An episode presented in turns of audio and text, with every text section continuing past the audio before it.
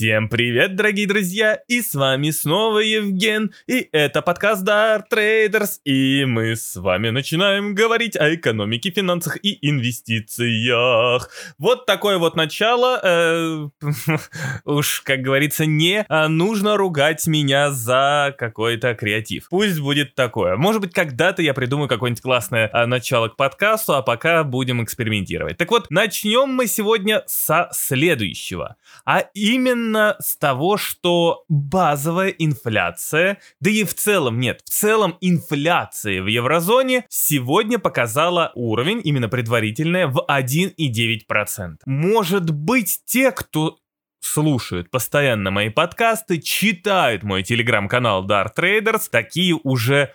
Охренеть, Евген, вот это ты попал прям в цель. Я вам так скажу, да, сейчас я прям себя похвалю. Я в предыдущих подкастах, в постах в своем телеграм-канале обещал вам, что, скорее всего, инфляция в еврозоне будет постепенно снижаться в третьем квартале. Там, по-моему, где-то до августа, если мне не изменяет память. Сейчас ровно это и происходит. Понимаете, прошлый показатель инфляции в еврозоне был 2%. Сейчас 1,9%. Но это предварительные данные. Сразу говорю, это предварительные данные, это еще не окончательные данные. Инфляция в еврозоне постепенно сейчас снижается. Нет, это не тенденция к тому, что именно она вот и дальше так продолжит снижаться, и все будет типа круто. Нет, это именно то, что я и прогнозировал. То есть у нас получается следующие вещи. До августа инфляция в еврозоне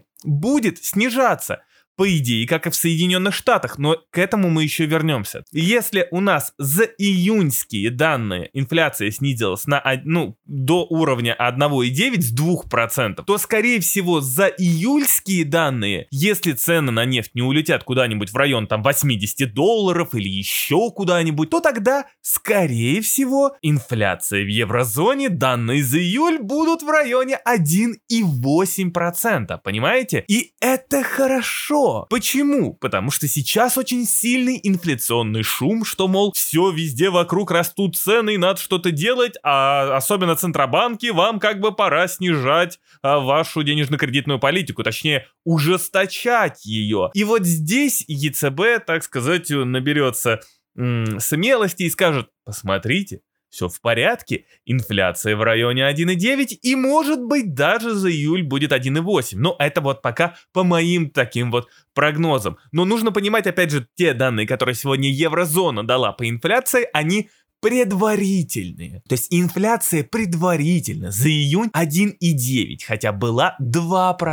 Поэтому сейчас все складывается ровно так, как я и прогнозировал. А если... так как я и прогнозировал, будет и дальше складываться, то тогда июль и август может быть хорошим месяцем для рисковых активов, для рынка акций, криптовалют и так далее и тому подобное. Поэтому мы сейчас очень-очень внимательно следим за тем, чтобы евгеновские прогнозы все сбылись. Но теперь давайте с вами вернемся в Соединенные Штаты, потому что Евген также прогнозирует, что в Соединенных Штатах инфляция за июнь покажет нам наконец-таки снижение, что может очень сильно, опять же, помочь фондовым рынкам и тем же криптовалютам. Почему, опять повторяюсь, начнет снижаться инфляция? Все очень просто. Во-первых, это эффект базы.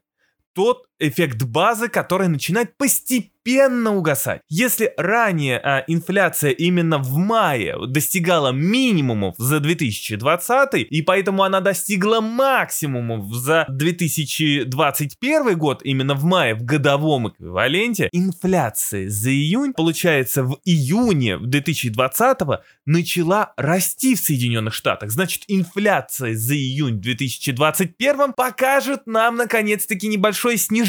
И это может просто взорваться взорвать рынки, потому что все боятся, что Федрезерв на фоне рисков высокой инфляции, на фоне ускорение роста цен начнет снижать, или точнее, опять же, ужесточать денежно-кредитную политику, что приведет как раз-таки к снижению вот тех самых рисковых активов, потому что деньги, точнее, рынки и рисковые активы любят ту самую ликвидность, которая постоянно Федрезерв подкидывает нам в топочку. Сейчас очень важно наблюдать за инфляцией и в еврозоне, и в Соединенных Штатах. А еще инфляция в Соединенных Штатах может снизиться за счет того, что все-таки постепенно после ковида снимаются ограничения во всем мире. Да, есть риски с новым видом коронавируса, это дельта-вариант, но к нему мы с вами еще вернемся. Есть риски, но в целом после вакцинации в тех же Соединенных Штатах экономическая активность начинает постепенно восстанавливаться. А это значит,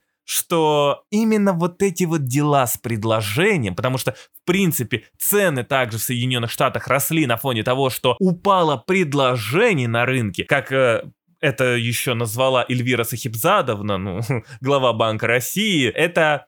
как это правильно сказать, спросовая инфляция. Так вот, в Соединенных Штатах она такая же спросовая инфляция. Спрос большой, предложения не хватает, и, естественно, эффект низкой базы, и мы с вами получаем на выходе сильный рост инфляции. Так вот, с учетом эффекта базы, с учетом того, что снимаются ограничения, хотя, по сути, в принципе, в моменте мы могли с вами говорить о том, что инфляция все-таки должна была расти по мере открытия экономики. Но, вероятно, именно по мере открытия вот этот рост и пришелся на май и апрель. А сейчас на фоне эффекта базы, на фоне все-таки какого-то восстановления предложения, мы с вами можем наконец-таки в Соединенных Штатах увидеть то самое снижение инфляции, что очень сильно поможет рынкам опять же расти. То есть инвесторы обрадуются, что нет какого-то супер-мега риска роста инфляции и что все в порядке, и более того, Федрезерв все контролирует. Поэтому мы с вами сейчас наблюдаем. Кстати,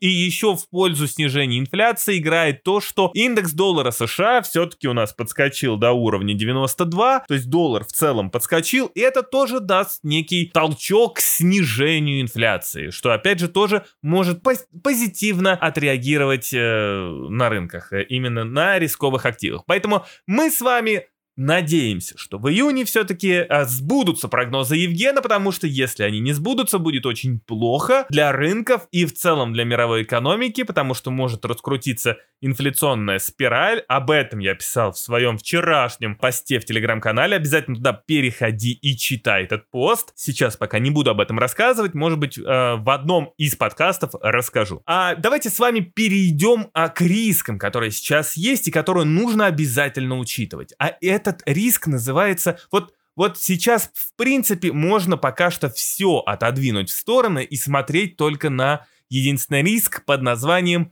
дельта-вариант коронавируса. Потому что на самом деле он сейчас вызывает опасения у большинства стран. Потому что сам этот вид вируса развивается намного быстрее, или, правильно сказать, распространяется. Более того, он еще более смертоносен. Я не возьму на себя сейчас смелость брать и говорить вам про то, что насколько эффективны или неэффективны вакцины против него. Пока это все дело изучается. Опять же, я не возьму на себя ответственность и просто скажу, что я слышал, что вчера как раз-таки даже про Спутник V объявляли, что он примерно эффективность Спутника V против индийского дельта-варианта ниже в 2,7 раз. То есть в целом индийский дельта-вариант, вот он очень-очень-очень опасен, и он может реально сейчас стать угрозой для, опять же, восстановления мировой экономики, опять же, для снятия ограничений и так далее и тому подобное. И раз уж мы заговорили с вами о вирусе, то тогда давайте с вами перейдем к завтрашнему заседанию ОПЕК. Потому что завтра, в принципе, ОПЕК на самом деле многое решает. Я вспоминаю, как я смеялся над тем, как министр нефти Саудовской Аравии однажды сказал, что типа им нравится вот этот вот картель ОПЕК, им нравится влияние Саудовской Аравии на картель ОПЕК, потому что они себя чувствуют неким центральным банком нефти. И я тогда еще типа, знаете, вот прям вот реально я смеялся над этим, думал, что, боже мой, да какой центральный банк нефти, о чем вы, господи? Но оказывается сейчас, что это действительно так. И Евген зря смеялся. И, получается, смеется тот, кто смеется или не смеется. В общем, смысл в том, что завтра в целом картель ОПЕК будет решать судьбу человечества. Да, именно судьбу человечества. Потому что если картель вдруг решит оставить добычу без изменений, испугавшись индийского дельта-варианта, что, мол, если он будет распространяться, то это может повлиять на спрос на нефть, и на открытие, и на всякую вот эту вот дребедень, то тогда, естественно, если ОПЕК оставит без изменения добычу, мы можем с вами увидеть продолжение ралли цен на нефть, или нефтяных цен, или нефтяное ралли. В общем, вы меня поняли. Так вот, если нефтяные цены продолжат расти, то тогда, естественно, будет расти совершенно все в цене. Вообще все нахрен. И таким образом инфляция тоже во всем мире будет расти. Поэтому сейчас, в данный момент, ОПЕК не просто контролирует добычу и не просто контролирует цены на нефть, а контролирует даже мировую инфляцию. Поэтому завтрашнее заседание очень-очень интересно. И на самом деле, нужно именно понимать, что ОПЕКу необходимо все-таки как-то вот, немного остынуть, что ли, потому что если они дальше продолжат так вот наращивать вот эту вот нефтяную цену, то это вообще может привести к разного рода кризисам. То есть, если инфляция будет и дальше расти за счет нефтяных цен, да и в целом для производства это уже будет становиться очень дорого, это все тоже начнется, опять же, перекладывание этих цен. Мы можем вообще встретить не просто стагфляцию где-то, а стагфляцию во всем мире. Даже в той же еврозоне, в которой я сейчас говорю, что будет снижаться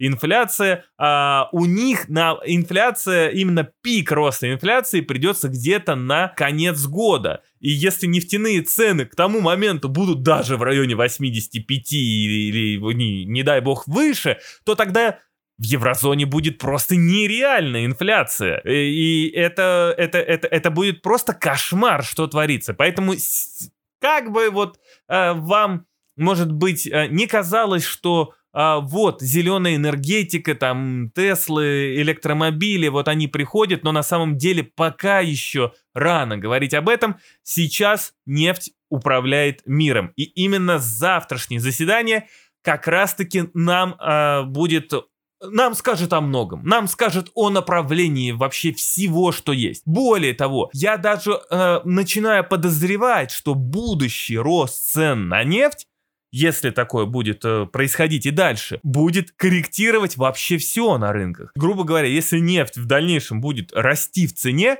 то, как мне кажется, нефть начнет быть неким таким обратно коррелирующим активом вообще ко всему. То есть, потому что весь мир будет как раз-таки видеть угрозу в росте цен на нефть, как в активе, который взращивает инфляцию. Поэтому завтра следим внимательно, я вас держу в курсе, мы с вами все это проанализируем, и более того, не забывайте, я вам присылаю самые свежие новости, если что-то вдруг важное происходит, а если что-то неважное происходит, я просто об этом практически не говорю. Примерно как о прямой линии Путина, которая сегодня, в принципе, была просто дежурной прямой линией. На самом деле не было чего-то супер важного, то, что могло бы повлиять на рубль, на фондовый рынок, то есть я ничего такого не услышал. Просто обычная дежурная встреча Владимира Владимировича, и как политик он просто повышает свой рейтинг. И отлично выступил. А на этом у меня все, дорогие друзья. Спасибо и до новых встреч.